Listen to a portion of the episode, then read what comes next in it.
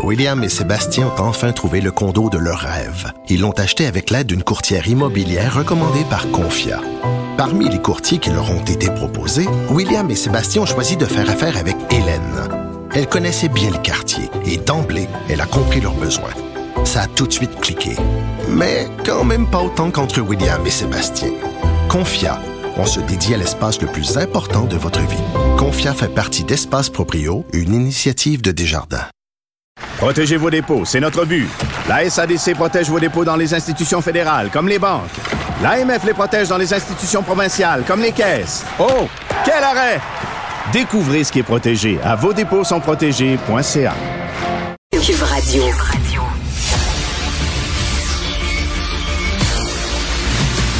Jean-François Lisée. On va juste dire qu'on est d'accord. Thomas Mulcair. Je te donne 100 raison. La rencontre. C'est vraiment une gaffe majeure. Tu viens de changer de position. Ce qui est bon pour Pitou est bon pour Minou. La rencontre. Lisée. Mulcair. Alors, euh, Jean-François, selon un nouveau sondage, le PQ est en deuxième position euh, au Québec et euh, j'ai croisé totalement par hasard ce week-end Paul Saint-Pierre Plamondon qui rayonnait. Cela dit, Jean-François, c'est plus Québec solidaire qui s'est effondré que le PQ qui a augmenté dans les sondages. Il y a deux choses. Alors, par rapport à la situation pré-élection, je veux dire, si tu avais rencontré euh, Paul Saint-Pierre Plamondon l'été dernier, il aurait été moins rayonnant parce que tout le monde disait que l'élection, d'abord, lui, il allait perdre dans son comté, c'est certain. Peut-être qu'il resterait juste un député. Puis, euh, est-ce que vous avez déjà choisi le cercueil? C'était la question qu'on posait à Paul. Avez-vous choisi la couleur du cercueil? Il aurait peut-être répondu bleu.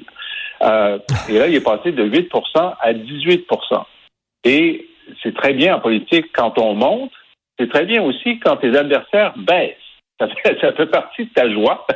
Il y a un mot allemand pour ça, hein, de prendre du plaisir de la, de la déconfiture des autres. Et, et donc, c'est quand même euh, un exploit parce que on peut dire, euh, il a compté un but dans la première minute d'un match de hockey, puis il reste la première puis les deux autres périodes. C'est vrai. Mais tu vas, tu vas mieux quand tu as compté un but dans la première période, dans la première minute, surtout quand les gens pensaient que tu serais dans ton cercueil. C'est encore plus important. Et ce qui, je vais juste finir là-dessus. Euh, ce qui est important aussi, c'est non seulement sur la question du serment, il a réussi à prendre énormément de place dans les médias, mais dans le cœur des Québécois qui étaient d'accord avec son combat. Mais c'est que maintenant, les gens vont vouloir savoir qu'est-ce que tu vas faire maintenant? C'est-à-dire, les gens, hmm. il a créé une attente. Peut-être va-t-il satisfaire ou ne pas satisfaire l'attente. Mais maintenant, il n'est plus un spectateur, il est un acteur. Mais Jean-François, comment tu expliques la dégringolade? Parce que c'est bien une dégringolade de la part de QS. On a une perte de 5 points. Comment tu expliques ça? C'est difficile à savoir.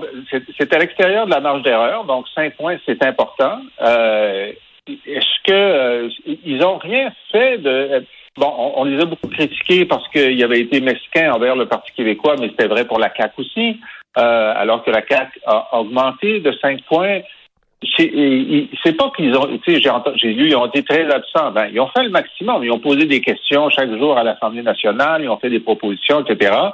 C'est peut-être la suite du désamour qui avait commencé pendant la campagne électorale, qui se, qui se poursuit euh, par la suite, mais attendons encore quelques cycles de sondage avant de, tirer une conclusion trop, euh, trop raide. Tom.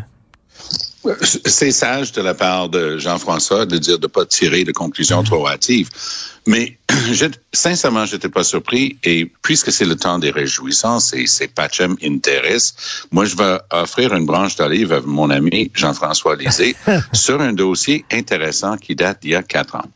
On se souviendrait que lors de la campagne de 2018, Jean-François s'est permis de dire, coudon, c'est qui qui mène à Québec solidaire?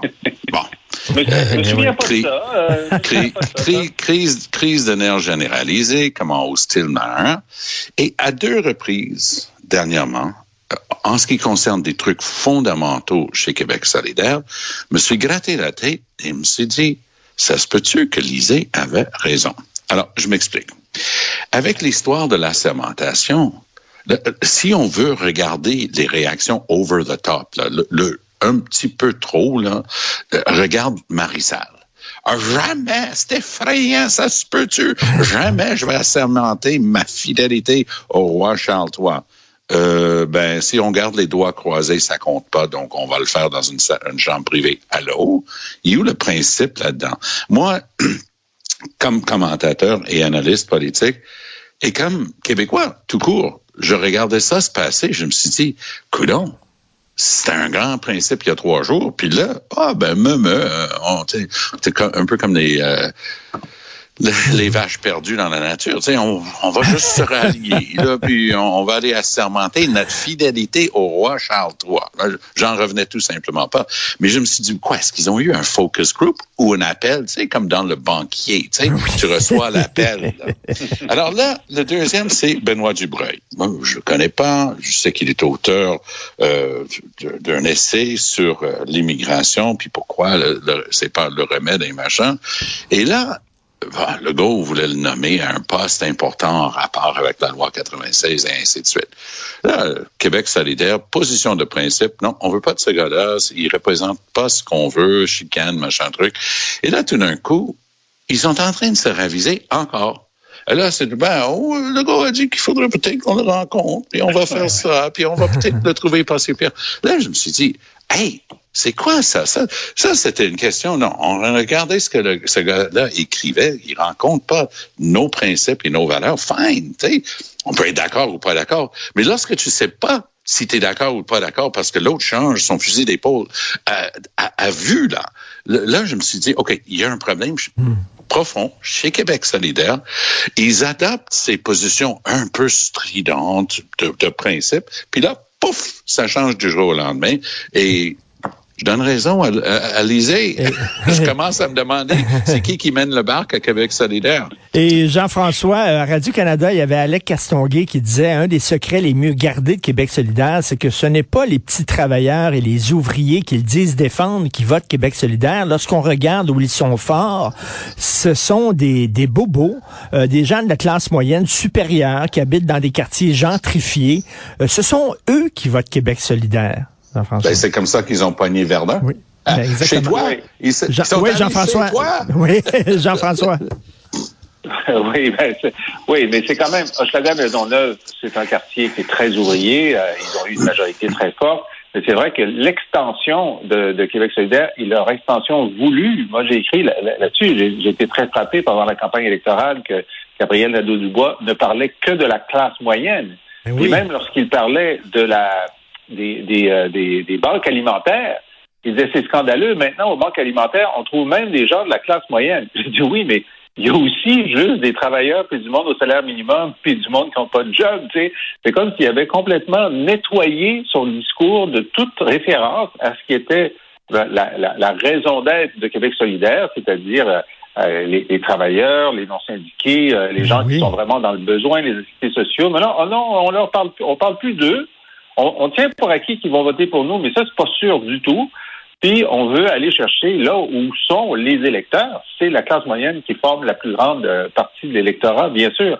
Alors c'est ce, réajustement-là qui n'a pas très bien marché parce qu'une fois qu'ils ont dit euh, ça nous prend la classe moyenne, oh by the way, si vous achetez une Toyota Camry, on va vous charger 5 000 dollars de plus. Donc, euh, il n'y avait pas bien aligné le programme sur la cible électorale. Je veux dire ça comme ça. Oui. Euh, sur la scène euh, fédérale, on a vu que l'Alberta dit à Ottawa, votre loi sur le contrôle des armes à feu, on n'en a rien à foutre, on ne l'appliquera pas chez nous. Et là, ça semble inspirer Éric Duhem, qui veut devenir plus autonomiste. Est-ce que c'est une bonne idée qu'Éric Duhem se colle sur l'Alberta? Tom? Bon, plus je vois l'Éric Duhem, moi je le prends au sérieux. Moi, j'étais, j'ai siégé à la Chambre des communes avec le roi Arthur, que j'ai bien connu. À l'époque où j'étais président de l'Office des professions du Québec, j'étais un des rares grands commis de l'État qui osait aller en studio avec euh, André Arthur, que j'ai bien connu. Et bon, on peut écrire des livres sur, le bon, le mauvais et, et l'indifférent autour d'Arthur, mais j'ai trouvé ça intéressant que j'allais siéger à la Chambre des communes en même temps que lui. Tu vois pas que pendant les années qu'il était là, il a été élu deux fois, il n'a pas dit un mot. Puis quand je dis pas un mot, c'est pas une caricature. Il y a des journalistes qui, à la fin de chaque année, pouvait se mettre euh, en quelques lignes de journal combien de mots il a dit. Oui, Monsieur le Président. Oui, je, tu sais, oui, je vote. Oui, Monsieur le Président. Il disait ça deux ou trois fois dans l'année. Pas de discours qui, qui faisait trembler les piliers du temple. Non, c'était le gars qui faisait peur à tout le monde depuis des décennies sur la radio à Québec, qui est devenu tout recroquevillé et, et, vraiment caché euh, lorsqu'il avait la chance de faire quelque chose. C'est la même chose avec Eric Duhem. Est-ce que tu penses que ça change quoi que ce soit, ce que Eric Duhem dit ou pense sur quoi que ce soit, y compris les armes à feu? Moi, non. Et c'est intelligent de la part de Daniel Smith qui tire de la patte. Elle est huit points en arrière de Rachel Notley en, en, Alberta. Une situation vraiment préoccupante pour le Parti conservateur qui avait l'habitude de régner et de trôner en roi et maître. Mais Daniel Smith est la même chose que Pierre Poilievre. Les conservateurs qui finissent par se croire entre eux, que une fois qu'ils ont élu quelqu'un qui disait des affaires totalement pétées, là, les autres n'avaient qu'à se coucher. Trudeau s'en va à une élection en 2023 pour la bonne et simple raison qu'il sait qu'il va battre Pierre Poilievre. Et. Rachel Notley va battre Daniel Smith parce que Smith est rendu complètement hors de contrôle dans ce qu'elle dit et ce qu'elle pense. By the way, je la connais. Puis Daniel Smith, c'est tout sauf euh, un imbécile. C'est une femme intelligente qui est capable de cadrer un argument. Mais elle est en train de faire plaisir à un base complètement pété et ça marche pas. Et euh, Jean-François, qu'est-ce que tu en penses du virage, entre guillemets, euh, autonomiste de Éric Duhem? Et même, on dit, un virage nationaliste, alors lui qui avait lutté bec et ongle contre Bill 96. Euh, qu'est-ce que tu en penses, Jean-François? ben, écoute, y a, y a, donc c'était le, le, Conseil général du Parti conservateur du Québec cette, cette semaine à Drummondville. Dans son discours, Éric Duhem a fait un passage en anglais où il a bien essayer de, de, rassurer sa base anglophone.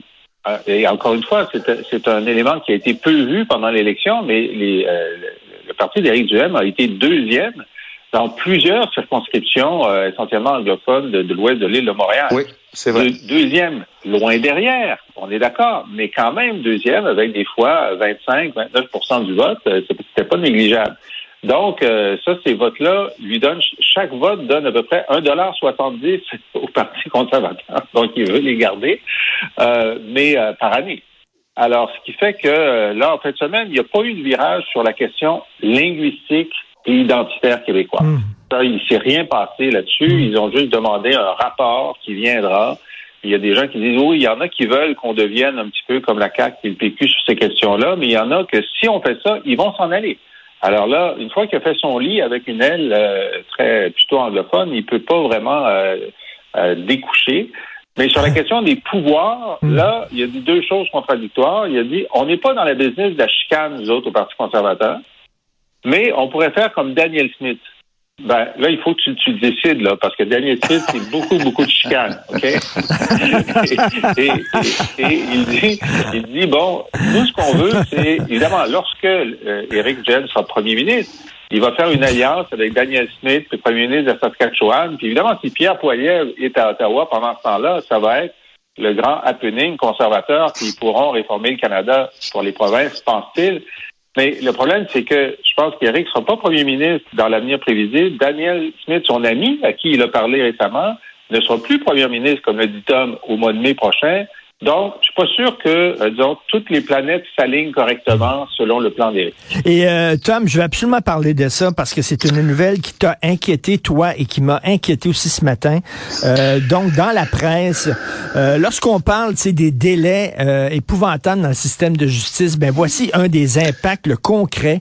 Il y a un influent pédophile, un gars qui administrait un forum international de pédophiles sur le web caché, le dark web, qui pourrait échapper éviter l'étiquette de délinquant dangereux parce que selon la loi, ça prend, il doit être examiné dans les, dans les 60 euh, jours et ça fait des mois qu'il attend son examination.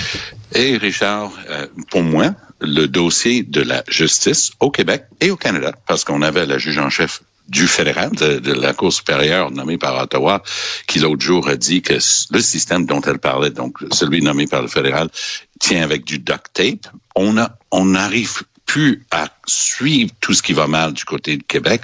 Là, on a la chicane entre Lucie Rondeau, la juge en chef de la Cour du Québec, et la, le ministre de, la Justice.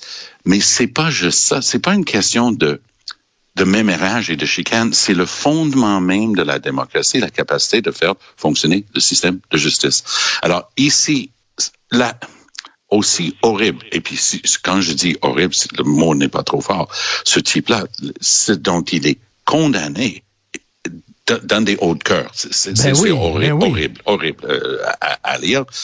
Et là, le gars risque de ne même pas être euh, avoir l'étiquette qui, qui, va être collée sur lui et qui va le suivre et il pourrait sortir dans deux ans à cause du fait que son temps d'incarcération avant son procès, puis à cause du fait que lui-même aurait été agressé en prison, il, il, risque de sortir dans deux ans.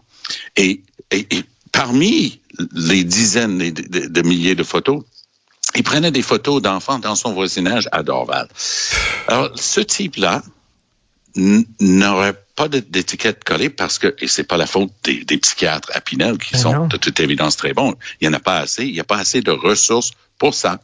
Donc, le gars ne serait pas évalué dans les délais requis. Puis, il y a deux juges québécois qui ont eu des mots extrêmement durs pour décrier cette situation-là. Puis, personnellement, euh, en anglais, on dit underreported. C'est, pour moi, la justice est le dossier dont on ne parle pas assez pour, parce que ça affecte tellement le public et celui-ci, au moins, ça connecte avec le monde. Le monde Ben dit, oui. hey, coudonc, là, ça se peut pas que ce type-là va pouvoir déambuler dans la nature d'ici deux ans parce qu'on n'était pas capable d'envoyer un psychiatre pour l'évaluer. Ça se peut pas. Alors ça, c'est c'est vraiment le résultat concret de, de, de, justement du débordement du système de justice, Jean-François. Ah oui, terrible. Ben, Écoute-moi, ce que j'espère que là, il y a un genre de médiation en cours entre euh, le, le ministre de la Justice, Jolin Barrette, et la juge en chef euh, de, de la Cour du Québec.